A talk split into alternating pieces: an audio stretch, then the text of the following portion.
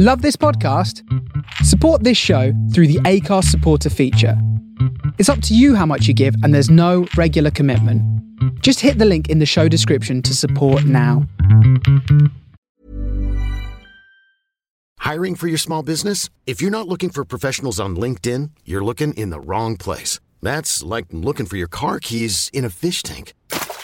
LinkedIn helps you hire professionals you can't find anywhere else, even those who aren't actively searching for a new job but might be open to the perfect role. In a given month, over 70% of LinkedIn users don't even visit other leading job sites. So start looking in the right place. With LinkedIn, you can hire professionals like a professional. Post your free job on linkedin.com slash achieve today. Hey, Dave. Yeah, Randy. Since we founded Bombas, we've always said our socks, underwear, and T-shirts are super soft. Any new ideas? Maybe sublimely soft. Or disgustingly cozy. Wait, what? I got it. Bombas. Absurdly comfortable essentials for yourself And for those facing homelessness. because one purchased equals one donated. Wow, did we just write an ad? Yes. Bombas. Big comfort for everyone. Go to bombas.com slash ACAST and use code ACAST for 20% off your first purchase.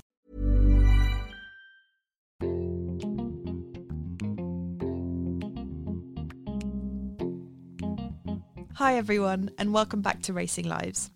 My name's Aurélie, Aurélie Donzelot, and in this podcast, I use motorsport as an excuse to chat to some of the most inspiring women I know. Each week brings a different guest, and we discuss everything from career beginnings to what it's truly like to be involved in one of the fastest sports in the world. My guest today is known in every motorsport paddock there is, having worked in Formula One, touring cars, endurance racing, and rallying, and many more, I'm sure, throughout her incredible career. She counts roles such as TV presenter, pit lane reporter, media trainer, event host, racing driver, and team PR as part of her extensive experience. She's as approachable and funny as she is professional and efficient, with a reputa- reputation for a calm and capable approach, which always guarantees a good workday when collaborating with her. My guest today is the utterly brilliant Louise Goodman.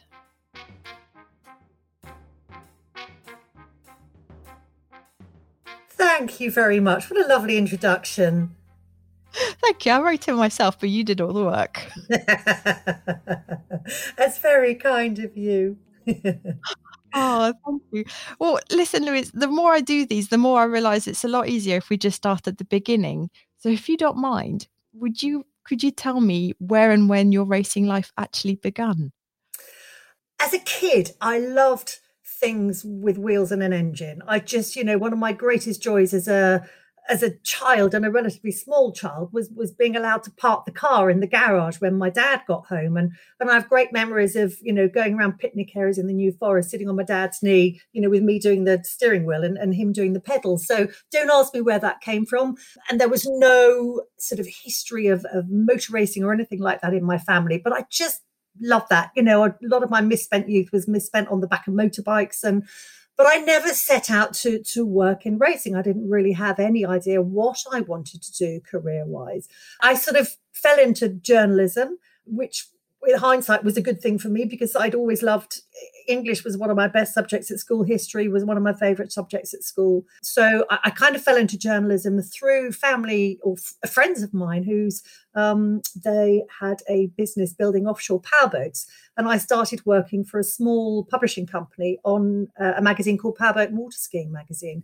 So and through that, I I met connections in the motor racing world, I, I, met up with a guy called Tony Jardine, who was just setting up his own PR company. He'd been working in, in motorsport for, for quite a while, setting up his own company and was looking for somebody to go and work with him. I was looking for another job um, because I was planning to go away traveling. Um, so I was working evenings in a restaurant. So I wanted a sort of easier job than editing the magazine. And Tony offered me a job, so I went to work for him, and that really was my entree into into the world of of motorsport. And it kind of went on from there. You know, Tony and I together, we sort of launched Camel um, as a sponsor into Formula One when they sponsored the Lotus team. I was uh, assigned as the, the press officer when we got the BP contract. I was assigned as the press officer for the Leyton House team, um, who BP was sponsoring. And then I was approached by Eddie Jordan to go and be his his press officer at, at Jordan. Um, and from there, the the opportunity came from from ITV. So I always sort of say that my career has been a set of happy circumstance. Really, you know, as I said, I never set out to work in this world, but it, it's a world that that suits me wholly and has given me a a very enjoyable career and life as well. What about motorsport itself? Were you always a fan, or did that happen when it came to find you effectively? It sort of happened when it came to find me. I mean, I was aware of motorsport. I grew up in a town in Hampshire called Alresford, which is where Derek Warwick comes from. And I, as a child walking to school, I would walk past Warwick Trailers, the family business, um, where there was a really sexy Mark II Ford Capri that was always parked outside that I lusted after. Uh, and I was aware of, of, Derek. You know, he was always in the local paper. He was stock car racing at the time. It was before he got into Formula One. So I was aware of motorsport. Some of my friends, you know, my mates all liked motorbikes and cars. A couple of them did some sort of amateur racing. You know, I can remember going to the the British Grand Prix. Don't ask me what year it was. It was at Brands Hatch. It would have been in the mid early mid 80s you know my first experience of, of going to a grand prix so i liked it it was it was that whole wheels and engine thing it, it stirred something in me but uh, you know that was that was it. I had no particular knowledge of it no family history of it which i think is very often the way that that, that people get into it. I suppose also the other influence was james hunt who was a you know when i was a small kid he was this kind of sexy dude who was all over the television. Him and barry sheene were big stars at the time and they would appear on light entertainment shows and you know so I, you know i'd sit down and watch the watch james hunt racing at the monaco grand prix and, and that kind of thing um, so that was there in the in the background as well. But no, no, it, it's not as if you know I come across so many people now who, from year dot, their burning ambition has been to work in motorsport, to work in Formula One, and I feel a bit guilty because uh, you know I, I have had what to me seemed like a very easy entree um, and a lucky entree into into a sport and into a working life that so many people yearn for and strive so hard to get into. And I feel to a certain extent like it fell into my lap. I know you have to be able to deliver the goods to, to to progress um, in in any line of business, but I guess particularly in a competitive area um, like motorsport. But um, yeah, I, have been presented with opportunities, which I'm very grateful for. And looking from the outside, I, th- I, I think I can safely say you've not wasted any of them. So I don't think you should feel too guilty. well, I hope not. I know my, my former partner, um, John Boy, used to sort of when I said I've been very lucky, he he you know he he'd rail against me and say it's not down to luck. You know, you've got to be able to do the job. You do a good job. You've always done it well. That's why people want you to do it. So, uh, but it sounds a little bit conceited to say that yourself, doesn't it? yeah, let everyone else say it. We're we're all here waiting to say it. It's completely fine actually talking about looking on the outside what would you say the biggest misconception about your job has been I think you know people have a perception, and and rightly so, because that's how the the sport portrays itself. That Formula One is very glamorous. It's a very um, you know, glamorous arena to work in. Um, and, and it is a very glamorous sport, but when you're working in it, it's far more glamorous if you're sitting upstairs in the paddock club with a glass of champagne watching the race. You know, when you're actually working in the sport, it's it's long hours, it takes dedication. It, it's I've always described it as a, as a way of life rather than a job because it takes up a lot of your time. And you you've got to, I think, love motorsport to be prepared to give up the time and put in the effort in order to do the job properly but you can't be a fan. You're not there to, to fanboy or fangirl the drivers. You know, you you've got to earn people's respect for for whatever job it is that you're doing, and and you've got to be very professional. So I think that is probably the, the biggest misconception is that you know it, it's very very glamorous. I mean, there are you know times it's not. I can remember many years ago at the Canadian Grand Prix, it was absolutely lobbing it down with rain. I was you know smothered in a in a, a, boys because when I first started working in Formula One, there are so few girls on the teams that we we never got female clothing. We always had to adapt the the boys team gear. So I was smothered in this great big boy's rather ugly anorak with a bundle of, of paper press releases. Um, this is sort of pre the electronic age, walking up through the paddock to the media centre to hand those out to the journalists, um, alongside a lady called Annie Bradshaw, who everybody in the, in the paddock will know was, was the sort of the doyen, one of the first sort of female press officers, and a great positive influence for me when I was first working in Formula One. And and we, you know, sheltering ourselves in our press releases from the rain, and we looked across, and there were a bunch of the the Italian drivers, wives and girls girlfriends, all looking frightfully glamorous. They were affectionately known. I say stress affectionately known as the, as the Stitch and Bitch Club because they'd all they'd all gather together and gossip and have a chat. And that the Stitch came because back in those days, very often it was the drivers' wives or press officers like Muggins here who ended up sewing patches onto their ovals when you got new sponsors and that kind of thing. And and we looked across at these glamorous women, and there's Annie and I just, you know, and, and kind of looked at each other and said, We're in the wrong part of this, aren't we? This is not glamorous at all. Not at all. Actually, one of the questions that I like to ask is at what point did you realize your job wasn't glamorous at all? I think day one. Day one when they presented me with a pair of boys' shorts that were far too big and a shirt that came down to my knees and said, There you go, there's your team gear, get on with it. it's like, oh great. right, I'm not here to be glamorous, am I? Obviously. Oh, we know it's not. It's fine. And the and the shirt down to your knee thing still happens. I can tell you that. That's for sure. That's when the needlework skills came. Actually, I never bothered with the needlework. I just cut the bottom off with a pair of scissors and tuck it in thankfully that was the, days of, of you know big belted cinched in trousers and stuff. So uh, uh, that was my uh, excuse for it looking vaguely fashionable that was the best i could do. You made it work. Brilliant. Yeah i don't know what my excuse now is. I think i can just try and wear really high trousers. I am not even going to try. Yellow is a great color that's what i'm saying.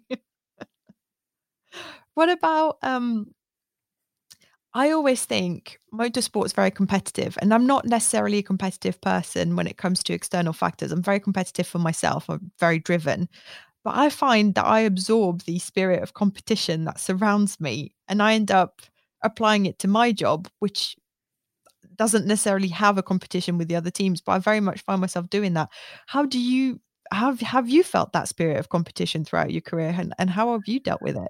Oh, I felt that way before my career ever came about. I, I came out of the womb competitive, I think. You know, I was, I wanted to win every game at parties. I wanted to be fastest in the, you know, egg and spoon race. I'm, I'm just a competitive beast. So, yeah, I mean, you know, back in those early days of physically taking your press release to the media center, I prided myself on being first person there yes done it again i'm the first person in the media center with their with their press releases and so i mean to me that's I love competition. I am a very competitive person. I love that competitive aspect of it. I love part of being a team, whether that was actually working within a racing team or, or now working, you know, in a, in a media team. And I think, you know, obviously when you're working for a racing team, you want your cars, your drivers to do the best. As I said, there is that bottom level competition between, you know, getting to the media center first of all. And I think even now as a as a as a journalist and as a reporter, I you know I was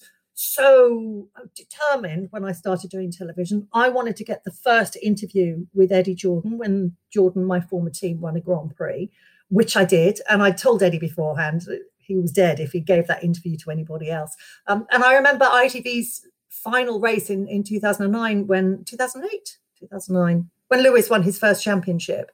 Um, 2008 um, again, I was absolutely determined to get the first interview with him. And that was a proper, I mean, if you look at the shots now, it was lobbing it down with rain.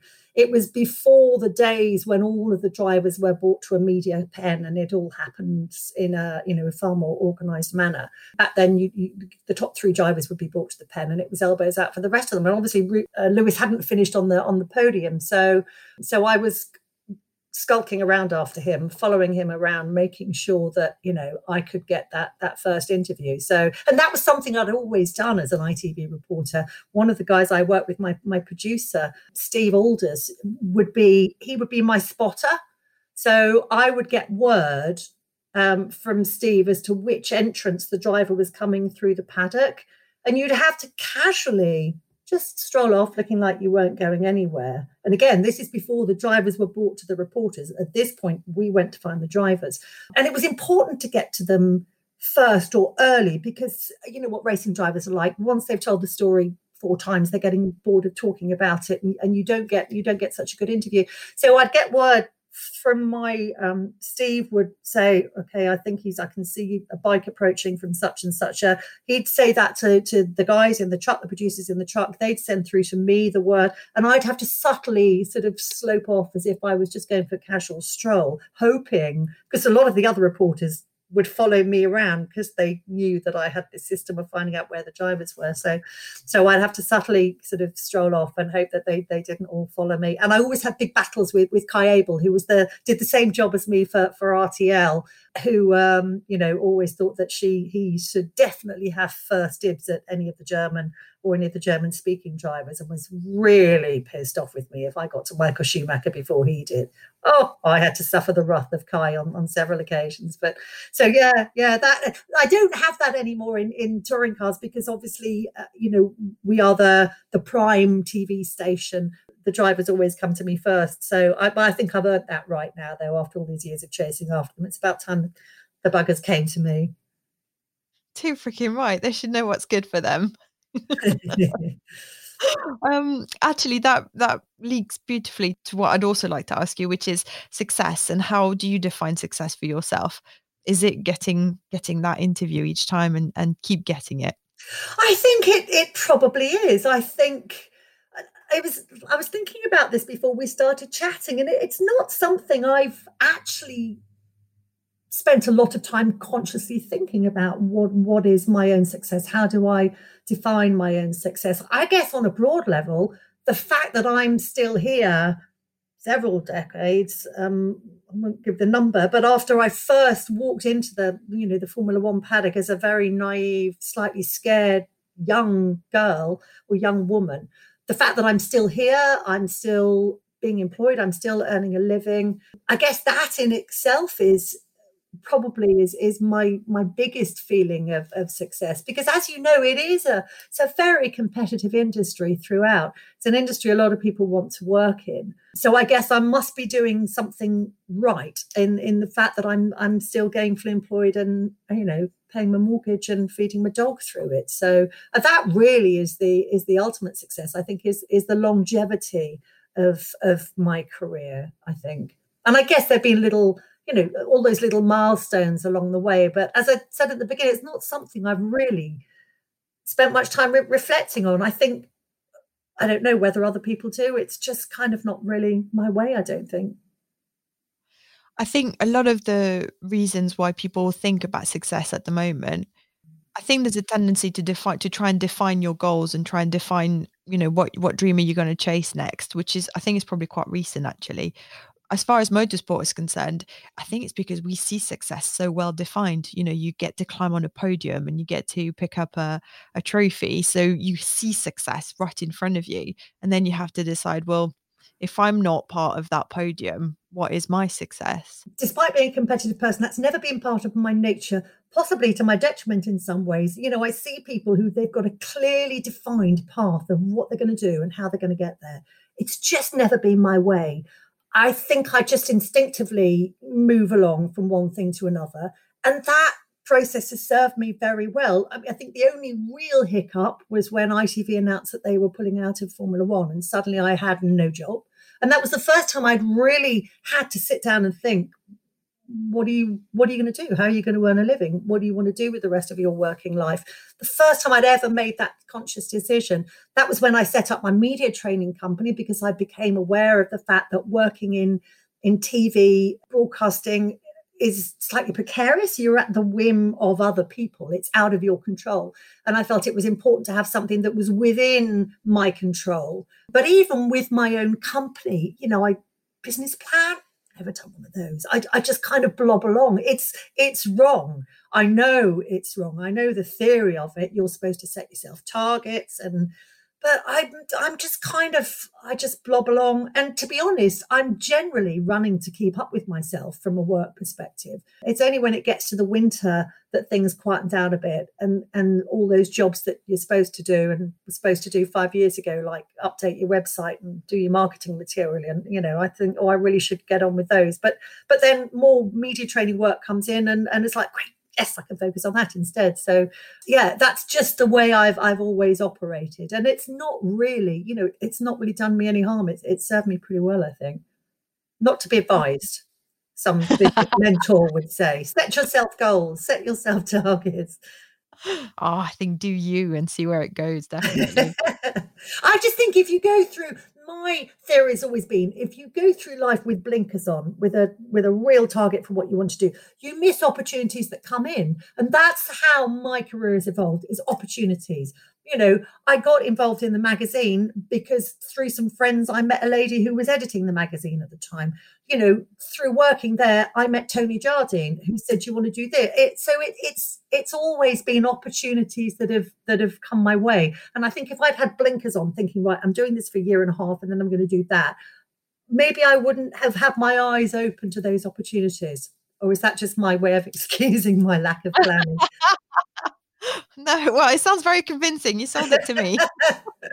I'm sitting there thinking, oh, I hope I haven't had blinkers on. No, that's a good point, actually. I'm fairly certain I, I'm I'm very good at looking out for opportunities. It's those signs, isn't it? I hate it when you you get a sniff of something and you ignore it. That's that's just a waste. So there've been, I, been times in my career when I've been kind of thinking, I feel like doing something. What, what I'm going to do? But you know, I'll stick my head back in the sand. I'm um, I'm very good for sticking my head in the sand and, and procrastinating. And then ultimately something's come along. It's like, that's why I didn't make a decision because it's been made for me now, because this opportunity has come my way. So it's worked. Oh, so you could flip that as well and just said, you know, you didn't have the gut feeling. It didn't feel quite right. So you knew something else was coming.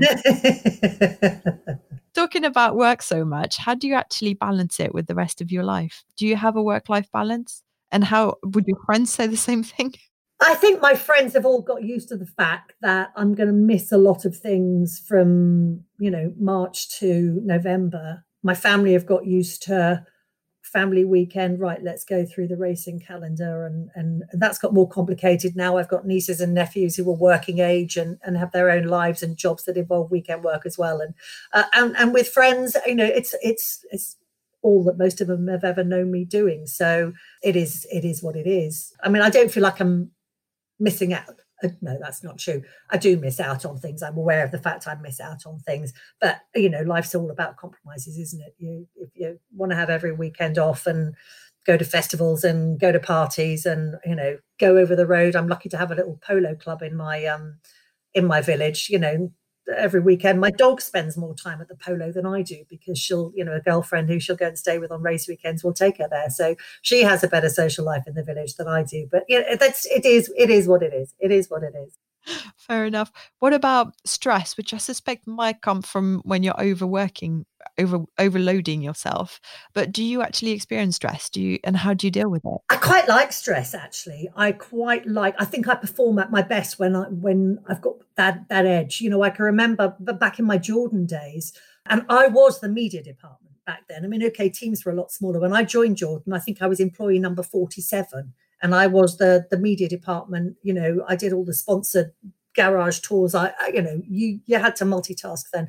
So doing the the launch, and I used to love my launches, and and and Eddie was brilliant to work with on that score because he loved the drama and he loved the theatre of it, and so we did great things. Like you know, I remember when when Peugeot came on board as our as our engine supplier, we converted what at the time was an empty part of the factory into a French cafe style bistro, and and we stung hung um, you know star cloth all around it, and had this very theatrical launch, and and it was it was bloody hard work when you're doing all of that on your own, and that includes photocopying. You know the, the the the press pack as it was at the time. I can remember the relief when Eddie agreed to stump up the budget that I could actually send that off somewhere else to get the photocopies done. Because back in the day, I'd be photocopying it off, stapling it, shoving it in the packs, you know, all of that kind of stuff. So running downstairs, making sure that the photographers were getting the shots of the new car, all of that kind of stuff. But the that that time was just brilliant because down in the workshop, the boys were all working till two o'clock, three o'clock in the morning as well. So it was really, really long hours. You're not allowed to do them now, but there was a real you know, if you hadn't done at least five all nighters before the start of the season, quite frankly, you're a bit of a Jessie. So I kind of bought into that and I, I enjoyed the, the stress of it. And then it would get to the big day of the launch and you're just juggling. You've got plates spinning all over the place. And I'd then go into kind of swan mode, trying to look serene on the outside as the journalists were all arriving and then dashing off bangers. Back out being all serene again. And I loved it. And still now I find, you know, I'm I've mentioned earlier on, I'm one of life's great procrastinators. I'll put things off till the last minute and then I've got a pressure. And I'm thinking to myself, why are you sat here at half past eight at night? If you'd started writing this training session at 10 o'clock this morning, you know, you could be sitting with your feet up in front of the telly now. But it's just it's it's not the way I I work. I like having that little bit of stress, having that that little bit of pressure. I do actually hearing you describe it that way reminds me I love that bit. Unfortunately, I think I tend to go a bit beyond that, which is not so great. But one of the things I was taught really early on actually was you don't run. You never run in front of the rest of the paddock. You wait till you run the corner and then you sprint. Yeah, you never, never run in the paddock. It makes it shows that you're, uh, yeah, absolutely. The other thing I was told by somebody, another reporter, and then all the guys on the cruise, that's bullshit, is never carry the legs. So the legs are the, the stand, you know, the sticks that a, a camera would would go on, a broadcast camera. Someone said, never, never carry the sticks never carry the sticks. That's that's that's the crew's job to do that. But yeah, you try that with my guys. It's not my style anyway. I'd much rather be one of the boys and join in and muck in with everybody. Can't say one of the boys anymore, can we? It's one of the girls really, but it very much was one of the boys in my early days. So actually, I would love to talk to you about that because and tell me if I'm wrong, but I get the sense that you were the first woman doing an awful lot of things in motorsport. Is that true? There weren't many. When I first walked into the Formula One paddock, there were not that many girls around. There were Annie Bradshaw, who I mentioned earlier, was there. There were a handful, and and literally probably one hand of of female press officers, if if that.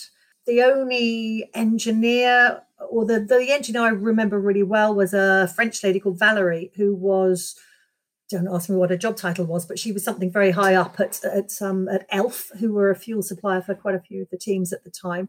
A couple of female journalists, but you know, we used to have a, a gathering of all of the girls in the paddock. And okay, there would be a few of them, the motorhome girls, who couldn't make it along because it was an evening gathering and they were busy doing doing supper. And there were probably a couple of the journalists, female journalists, who, who didn't come along. But we would fit inside the awning of one motorhome. And I'm talking an awning uh, back in the days of a, a, fabric awning, so on the side of a bus, rather than the, you know, the, the, the the sort of constructions that the team have now. I've got a succession of pictures of, of us all, and there'd be, you know, there'd be 20, 30 girls there so we were we were few and far between, and, and that's you know back in my very early days we we were even less. So, but you just kind of blobbed on in there. In fact, my when I first when Tony Jardine first sent me to work for for Leyton House doing the BP work, Ian Phillips, who was then the the boss at Leyton House, um, Tony said, I've got this girl, Louise Goodman, who's going to come. And, and he said, No, I'm not, not having a girl,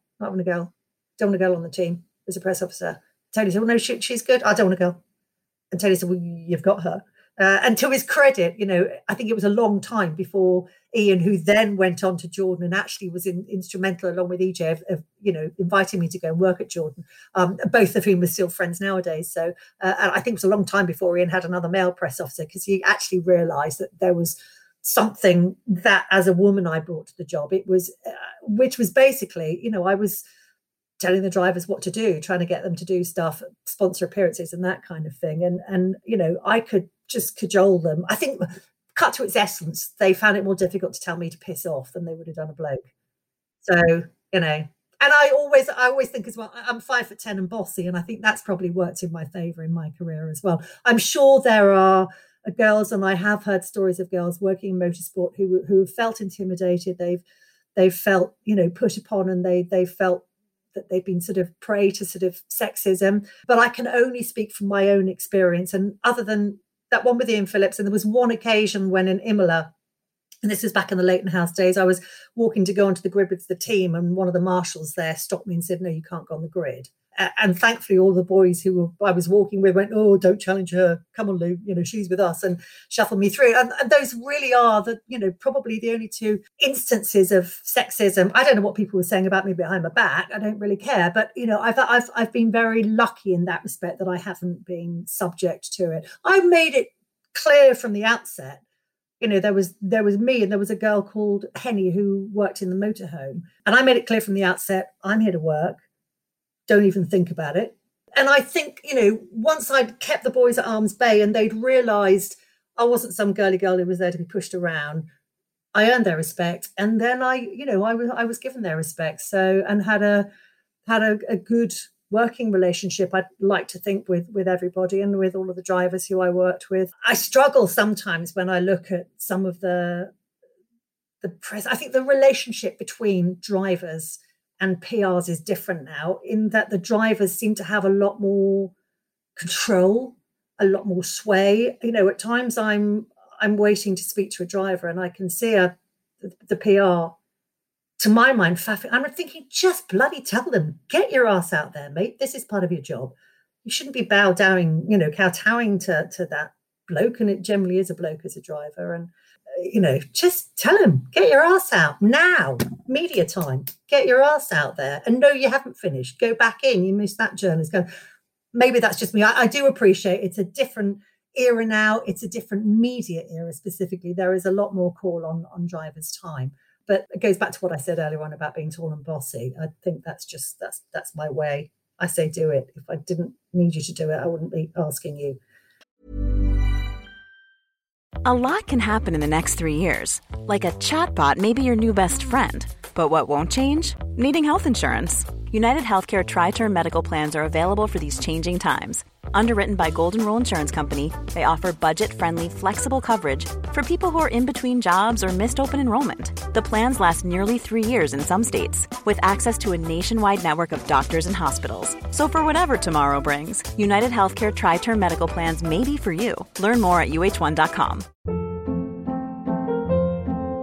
Hold up. What was that? Boring. No flavor. That was as bad as those leftovers you ate all week. Keke Palmer here, and it's time to say hello to something fresh and guilt-free. Hello Fresh. Jazz up dinner with pecan-crusted chicken or garlic butter shrimp scampi. Now that's music to my mouth. Hello Fresh. Let's get this dinner party started. Discover all the delicious possibilities at hellofresh.com. There's never been a faster or easier way to start your weight loss journey than with PlushCare. PlushCare accepts most insurance plans and gives you online access to board-certified physicians who can prescribe FDA-approved weight loss medications like Wegovy and Zepbound for those who qualify. Take charge of your health and speak with a board-certified physician about a weight loss plan that's right for you. Get started today at plushcare.com slash weight loss. That's plushcare.com slash weight loss. plushcare.com slash weight loss. Since 2013, Bombas has donated over 100 million socks, underwear, and t-shirts to those facing homelessness. If we counted those on air, this ad would last over 1,157 days. But if we counted the time it takes to make a donation possible, it would take just a few clicks. Because every time you make a purchase, Bombas donates an item to someone who needs it. Go to bombas.com slash ACAST and use code ACAST for 20% off your first purchase. That's bombas.com slash ACAST, code ACAST. Talk to me about your proudest moment. Do you have one so far in your career? And most importantly, because I find in motorsport we move so freaking quickly that we don't take the time, did you get to celebrate it?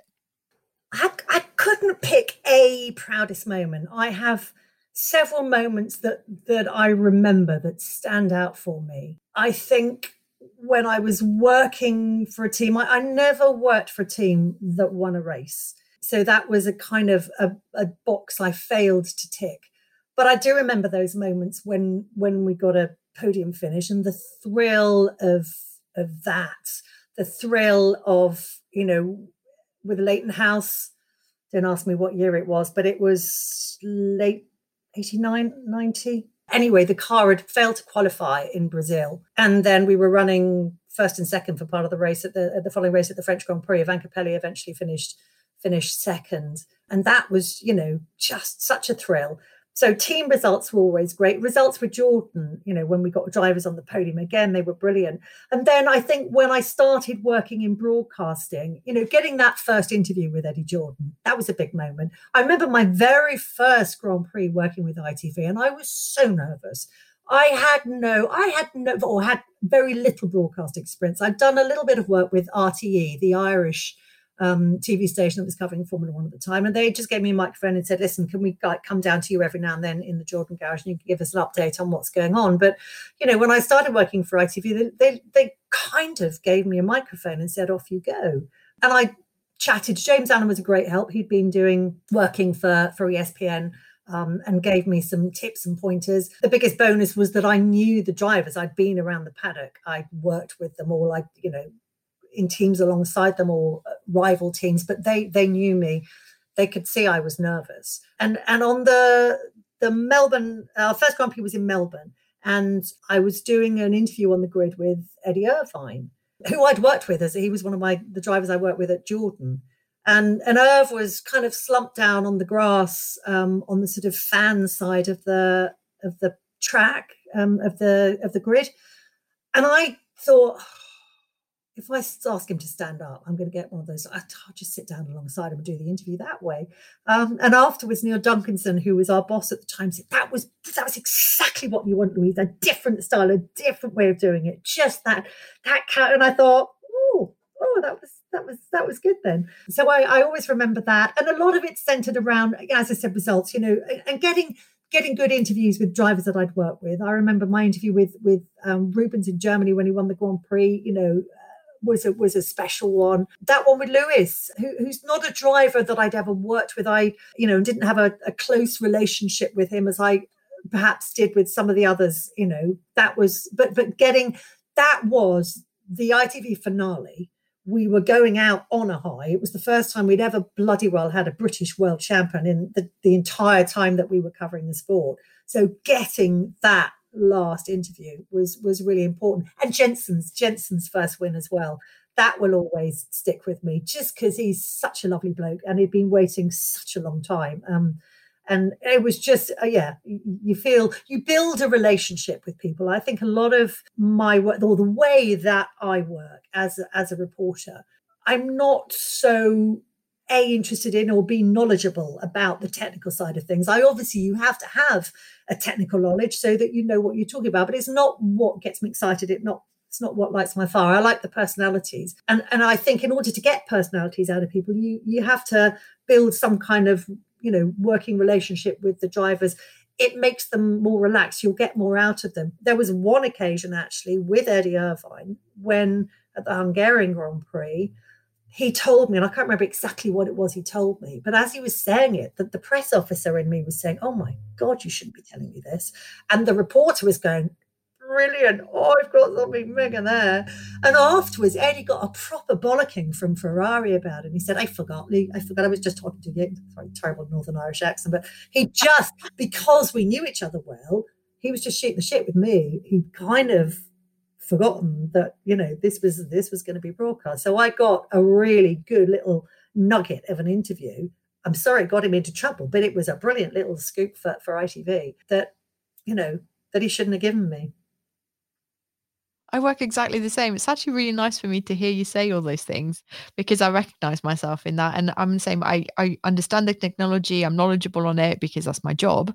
But I'm I'm here for the people. Yeah. I really am. Yeah and the racing as well. I love the racing. I genuinely love the racing. I genuinely yeah. get excited about it. You know, working in the British Touring Car Championship now, I am regularly, I'm jumping up and down and shouting at the television, don't you bloody well, don't part, you know, I, I, get involved and engaged in. It's a different style of racing in, in touring cars and in the support races that we get in touring cars as well. It's a lot more elbow to elbow. It's proper rubbing his racing kind of kind of style. There's a lot of overtaking. It's short races. It's you know it's it's. I always describe Formula One is is a an engineering championship and British Touring Car Championship is a is an entertainment series. So that that for me is the difference. But it, but it's it's just it is exciting and I am jumping up and down and so yeah there's a lot of thrill comes out of that as well and then you get lost in the moment of it with people and seeing their emotions i once a year, pretty much every year since I've been working in the BTCC, I'm standing there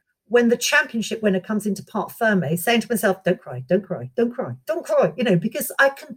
When you see their emotions pouring out of them, it's you've got to maintain that professionalism and that and that that balance. You're still there to do your job, not hug and kiss them and say, "Oh, that was bloody brilliant, mate." But you, you know, those those emotions, you you you connect with them 100%. And it's part of my job to to draw those emotions out of people as well, because that's what people want to see the real. Nobody wants to see boring, bland drivers giving us PR bullshit. It's, not entertaining. It's not entertaining for me as a fan, and it, it's you know it's not entertaining the kind of entertainment that I want to provide to, to people watching the programs I'm involved with. So yeah. I get, oh, I'm relating 100%. Also, the thing is, it's a lot easier to shout at the television about someone overtaking somebody when you know them both. You know, you literally, they're your mates and you can see them. You know exactly what they're thinking and how they're going about racing. And you, more often than not, you know what they're going to do next as well. You know their characters, what they're more likely to do, who's going to have a go. To be fair, we've discussed the highs. Do you have any low moments? And I hope a way of climbing out of them and overcoming them. I mean, there there have been low moments. There have been a few, you know, low moments related to the racing. I was in Imola in 1994. And that's a weekend that everybody who was there will remember.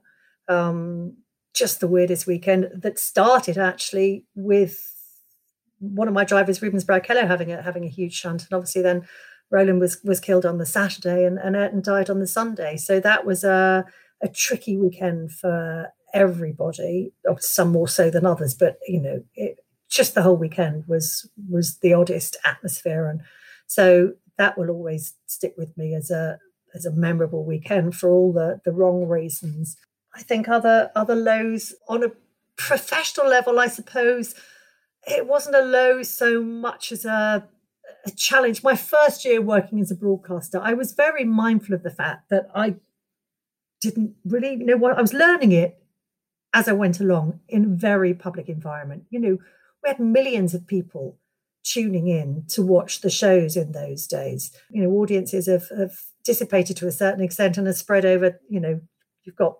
Sky and and Channel 4 and so the audiences are smaller but we had millions and millions of people tuning in. So I was learning my trade in a very public place and and quite frankly at the beginning of it I wasn't very good. I, I spoke too too high too fast? I got terribly nervous you know and and and I would I'm not very good at not being very good at things and and I would go home and cry thinking, Jesus, that's embarrassing. I'm really shit. And I also felt like I'd lost my home. I'd, I'd worked in Formula One for, you know, a reasonable amount of time at that point, but I'd always had a home. It was either in the Leyton House motorhome or it was in the Jordan motorhome. Suddenly, I didn't feel like I belonged in any of those team garages or motorhomes, but I didn't feel like I belonged in the TV compound either because I didn't, I hadn't I didn't know all the people. I didn't feel like I was truly part of that world. Luckily, Martin Brundle was in exactly the same position as me because we both, he was the driver at Jordan in my final year there. So he was one of the last drivers that I worked with as his press officer.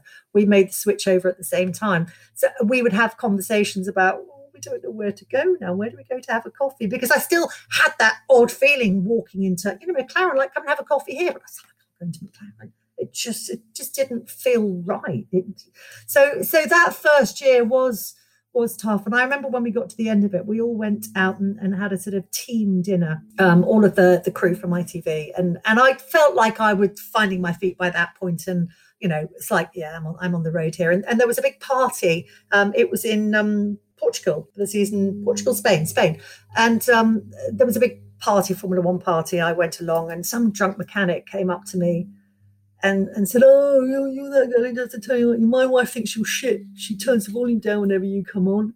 And I and I luckily had he said that to me halfway through the season, I would have been really upset. But at that point, and particularly having just come out of a, a team dinner when the boss had praised it all and and you know noted, I know for some of you it's been a difficult year you've started. So I was like, I just thought I don't give a what your wife thinks bleep that bit out. My boss is happy with what I'm doing, and so that so that was a that was a, a professional low point as well. And and on a very very personal level, the loss of my partner, John Walton, was a was very much a, a, low point, as you can imagine in in life and in work, and, and the two were kind of centered around each each other because he he worked in Formula One as well. So so that was that was a tough time. But I have to say as well, that was one of those times when Formula One wraps its arms around you when when you need it very much so and that was very much one of those times when i was very aware of the fact i was in the arms of a loving caring family both in the paddock and and from from itv as well who were all absolutely brilliant with me You've touched on something that actually I think might be the thing I love most about motorsport, and I wanted to ask you how you felt. Motorsport to me is a family. We're a big messy circus, but it's a family. It is, and I walk into the Formula One paddock now, and, and because I'm not in the Formula One paddock so often, I can see some of the, you know, some of the some of the youngsters who are just starting out haven't got a clue who I am and why the hell should they? I'm I'm not in the paddock on a on a very regular basis. I'll do maybe two Grand Prix in the paddock a year. I can see them looking at me thinking, who who the heck's that woman when I stick my head into their, you know, into their, their team building. And and then the team boss will walk out. The team boss who was like a number two mechanic when I first knew him. So, you know, and, there is that like, yeah, yeah, you doing? We're all still here, you know. Lindy Redding, who who who you know well, who, you know, the the, the the doyen of the of the sort of catering companies in Formula One, Absolute Taste. You know, Lindy and I sort of started out together. So we'll get together in Melbourne every year and have a glass of champagne and celebrate. Yeah, so that's another year that we've done together. And so yeah, though I think those I, I don't know all of the younger members of the family, but but the older members of the family are the ones who I grew up with, and there is still very much that that feeling of of yeah yeah. And you'll see them jumping around. And also you know you walk into i remember going to le mans for the first time working at Mans a few years back. And it was like, oh bloody hell, oh, you're here. Oh wow, you're you're working. Oh bloody hell, there's another person, you know, who and it's the same in, you know, now in touring cars. There's an engineer who works in touring cars who worked at Leyton House 30 years ago, you know. So these these people are, are, are still around. We we still see each other. And I love, I do love that aspect of it. I love that too. I feel like you get given the keys. It's almost I wouldn't I don't want to call it a membership because that sounds too exclusive, but you're like given the keys to something. And I know I haven't been at to a touring cars, British British all world touring car race in about 10 years. But I know when I walk in, Yeah. I'll know people either Yeah. from when I was working there or someone that's come over from from F1 more Yeah, recently. Absolutely. Yeah.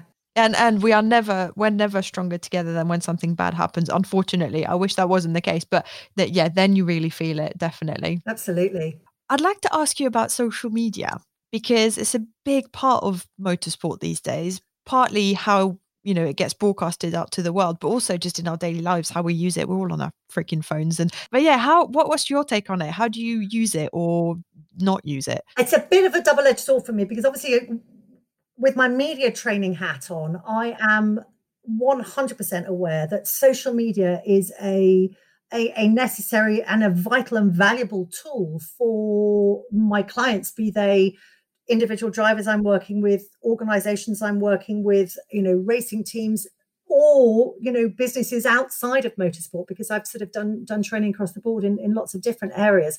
It's so important. It's massively important um, it is how we connect with the world to a large extent you know the, the traditional media has has kind of lessened in its impact i mentioned earlier on the numbers that we used to get watching our television programs you know, I think we, we peaked one Canadian Grand Prix at 12 million or something like that. Okay, it had overrun and we got into Coronation Street time. But, you know, we regularly got multiple millions. If we'd only got 7 million people, 6 million people watching a Grand Prix, it was like, oh shit, that was a bad audience, wasn't it?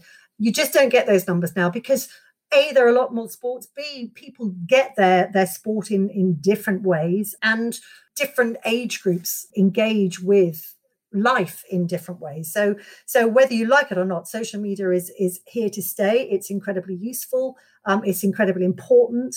And i will spend a lot of time in my training sessions talking about how people can use it to their benefit how they should you know and training people specifically for making videos for you know that they can use on their social media. It's a very very intimate form of contact with fans and fans want that contact. Sport like formula one that's got massive great big physical barriers between the teams, the drivers, and the fans for for obvious reasons. You you know you can't let the Formula One paddock be overrun with fans um, just because nobody would ever get any work done. It's and and from you know commercial reasons as well. It's that's just not the way that it works. But but that engagement is is so important. So.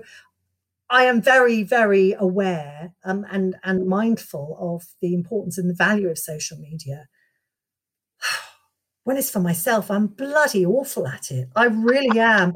I'm just a bit, you know, I do I look at Facebook? No. I, I, I think of it as work. I think of social media as as work. I have a lot of followers on on Facebook, but they're they're not people that I I have some friends obviously, but a lot of people I've just made contact with. I made the mistake in I say mistake in the early days. I um, just had a, a Facebook profile, so of course you limited them with the numbers of people. I reached the 5,000 ages ago. I didn't set up a fan page early enough, which is what I should have done, which means that I can't really use it for for personal things because I, I don't I'm not the kind of person who wants to share my everyday life with with everybody and I you know it's just it's just the way I am I want to do what I want to do when I'm when I'm away from from work so as I say I think of it very much as, as work um, I'm not the kind of person who sits there scrolling through through Facebook I you know, I'll I'll get to a racetrack and think, oh shit, I really ought to tweet something. Oh bloody hell, I forgot to take some pictures to put on my Instagram. Even when I'm doing my training, so you know, there's me me banging on to people about the commercial value of social media. It's a real case of do as I say, not as I do, because I think very often I'm too busy doing it myself. I'm too busy doing my job to actually be able to keep across my social media. I I now employ, I have a lovely lady called Shari who I'm very lucky to have somebody doing my hair and makeup at the British Touring Car Championship, which is necessary because it's a full day long show. I've appointed Shari as my social media manager. So she she's following me around taking pictures the whole time and, and putting together my because I just I don't have the time. I'm not there to be posting pictures of myself. I'm there to to do a job. So yeah, that's as I say, I've, Shari is now my my appointed social media manager. Sounds frightfully posh, doesn't it? But uh, I just yeah, it's just it's just the way it is because I know it, it's got to be done. And there is a you know I, I should be promoting my own business and and I should be doing more of that. In fact, one of the things I have been doing in in, in lockdown is is is forward planning a little bit of forward planning. I have written some social media scripts which I intend to film when I can, when we're out of lockdown, and just some little videos to put on my social media about media training tips and presentation skills training tips. So get me being proactive and forward planning. Um, but um, yeah, that's where I am with social media. It's a kind of love hate relationship. Uh, all I heard was that you proactively proactively delegated. That sounds very good. yeah, but very much after the event. I should have been doing it years ago. Should have been doing it years ago.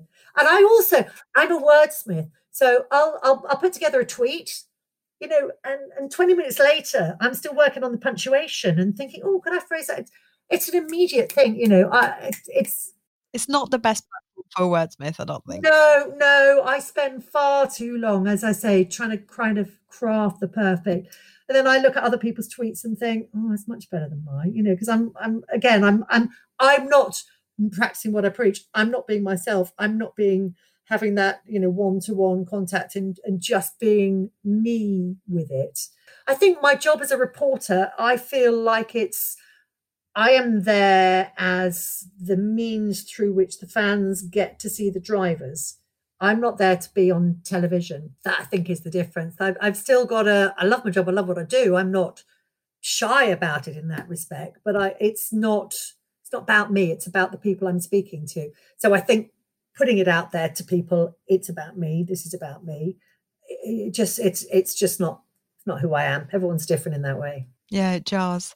Actually, talking about everyone else, one of the questions I wanted to ask you was to anyone that's looking in who perhaps looks at your career and would love to do the same, what advice would you give anyone these days? Oh, this is such a tricky one, and as you can imagine, I've been I've been asked it quite a, quite a few times. That's not to be rude about your question. It's a very relevant question because I, I think it's important to try and help other, particularly girls, because I think it is it still is, you know, there is still this perception out there that that motorsport is for boys, and it's not the people within the sport; it's people externally who who think that. So I do think it's important to try and, and help um, other people per se, but other girls in particular who, who who want to get involved. And my my main advice to everybody is you've just got to get stuck in there and do it and make yourself useful, really. You know, it's not going to come to you. You need to go out there and find it. You're not going to walk. I was very lucky. I my first job in motorsport was in Formula One. that's not going to happen nowadays. It's a it's a different world we live in. It's a different sport, um, and it's a different world from a, an employment perspective as well. So you know, just get yourself experience. Go to local racetracks, make friends, meet people. It, it's definitely a bit about what you know, but it's a lot about who you know as well. It's about contacts. You know, we've talked about the fact it's a family, and you know, it's about knowing people in that family. Um, it's about making contacts in that family, and just then you'll be in their minds. I'm sure there are other people in other areas. You know, I'm not suggesting that if you're an engineer, you need to have the right qualifications. You need to have the CV. You need to have the the university degree that that states you're capable of, of doing the job. But certainly, I think for for for the side that that I work in, it's about just getting stuck in there and and making yourself useful and making those contacts and saying you know, if you wanted to PR, PR, go to a, a national touring car race or, or sorry, a national race and find out, you know, which teams maybe don't have a press office and which teams would like a bit of a hand. And then you can do some bits and bobs from then, then you've got stuff you can show to people. You've got a foot in the door and you've got a body of work that, that you can show to people. I think that really is the the best tip that I can give to people based on my experience, which as I say, I'm aware is is slightly out of touch in terms of um, employment methods these days and how things come about. But I think that's that's still gonna gonna stand you in in good stead. You know, I think having somebody within a, a race team, say, or a mate of mine's interested, is always going to get looked at closer than another CV arriving through the post, which again, there are lots of them that do. Mm, and having some experience in you know showing that you've been showing that you're not after Formula One, that you're actually willing to graft you want to in work motorsport. In motorsport, yeah, yeah. I mean, we talked earlier on about you can't be a fan. Yes, you've got to be a fan of the sport, but you're not there to be a fan. So, you know, I used to get people letters from people. Oh, I just love Formula One. I really want to work in Formula One. What do you want to do? Oh, I don't care. I just want to work in Formula One. Well, you know that that's not going to work. You're not there to do a job. You're there because you want to stand and go, oh my God, look, it's Lewis Hamilton. Oh my God, look, it's, you know, Kimi Raikkonen. Nobody's going to employ you on that basis. They want to see that you're, you know, it, it is long hours. We, we talked about the fact it's long hours, it's hard work. You've got to prove that you're capable of doing it because there's a lot of people want to work in this industry. So you, you've got to prove that you've, you, you know, you've got the backbone for it. What about advice that you've been given? Is there something that sticks out that you've carried to this day? Neil Duncanson, my my boss at, uh, at, at North One TV when I first came in, so he used to say because I I was very nervous, I talked very high, and Neil would say to me, "Louise, low and slow, low and slow." And it's I will still find myself saying that to people sometimes in my in my media training sessions when they're when, they're getting excited, look a bit first, get a bit nervous, low and slow that's the, the bit of advice that always stands out for me. That's for sure. I think, you know, the rest of it I just kind of made up as I went along. So there was no sort of standout thing that somebody had said, if you do it this way, it'll it'll work out for you. Low and slow. I'm gonna I'm gonna take that, please. That's um, that's good one. I definitely go high pitch as soon as I'm nervous or excited. Everybody so. does. Everybody does. When I'm working my media training, it's you know, it's one of those tools. If you want make something to make it exciting, exciting, you talk kind of faster. But if you want gravitas, you go low and slow, and then it sounds a lot more important. It also sounds bloody sexy. I get shivers. Bless you. I haven't lost it. I actually cannot believe it. I've got my page in front of me just to make sure that I don't miss out any topic. And this is the last question. Oh, what are you looking forward to? This is going to sound terrible. Retiring. I, it's a little way off yet, but one of my great loves in life is travel. I love traveling. And that was one of the aspects of Formula One that I always loved. I got to travel. And yes, I didn't get to hang out at every race I went to, but I made sure that over the course of the years I was doing it, I, I, spent time in the places that I was at. There's loads of places in the world I want to go and see. There's loads of places still on my list I want to tick off. So that's that's kind of you know I love life at the moment. I love working. Don't get me wrong. And and okay, I'm getting on a bit, but I'm not that old yet. I'm in a position to retire. I don't really have any because as I said earlier on, I'd never set myself any when I'm 25, I want to be doing this. When I'm 30, I want to be doing that. I've, I've never set myself those goals. So I don't really have those those goals that I'm that I'm working towards. The thing that I think, oh, that would be brilliant. Is oh God, when I can go to Syria, when I can do those bits of South America, when I can, you know, go to Cambodia, I haven't been to, and I, I have this little game I play with myself, whereas I have to have been to more countries than I have years of age. Trust me, it's it's getting more and more difficult as my years of age go up. But I, I actually counted it up with a friend the other day. I'm two ahead. I'm two countries ahead. So I've got to I've got to maintain that. I've got a couple of years in hand, which given this year is a good thing because I, I don't think I'm going to be ticking any new countries off the list this year. But um, that's um, I, I would love to be able to maintain that till my dying day. If ever you stated a goal, that's a good one. It's a good one, isn't it? Think of all those beaches I can visit. Lovely. That's brilliant. I can't believe I'm saying that, but that's it. That was all my questions. Thank you so, so much for doing this with me. My pleasure. Thank you for asking me. And good job, can I just say? My, my professional opinion. I think you did a lovely job. I bet you don't oh, broadcast oh, that bit. I'm going to press the stop.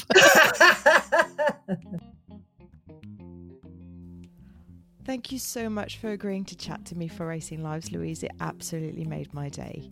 My microphone misbehaved there at the end, so to clarify, I said something along the lines of, I'm embarrassed now and I'm going to have to stop, which is completely true. I've admired Louise for years. She is so good at everything she does, has an incredible career. She's deeply knowledgeable about motorsport and is one of the nicest people I've met in this sport, as I'm sure you sensed while listening to our chat. So, to receive praise from Louise as I begin my podcasting journey is a big moment. Thank you once more, Louise, for being so generous with your time and your story. As ever, if you enjoyed today's episode, please subscribe via your favourite podcast platform and leave us a review if that function is available on that platform. It helps people find us, but it also means so much, and you know I'll be reading all of them. You can also get in touch directly if you'd like via my Instagram account, which is Pandea. P A N D E A. Thank you very much for listening and speak to you next week.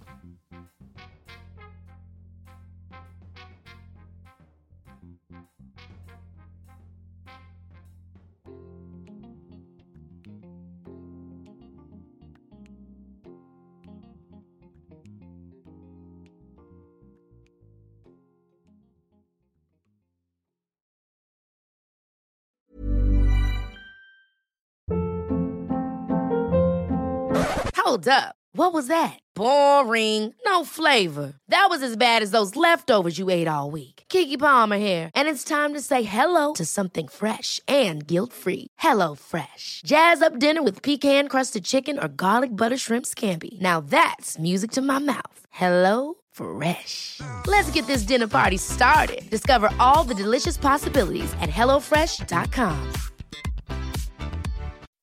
When you make decisions for your company, you look for the no-brainers. If you have a lot of mailing to do, stamps.com is the ultimate no-brainer. Use the stamps.com mobile app to mail everything you need to keep your business running with up to 89% off USPS and UPS. Make the same no-brainer decision as over 1 million other businesses with stamps.com. Use code program for a special offer. That's stamps.com, code program.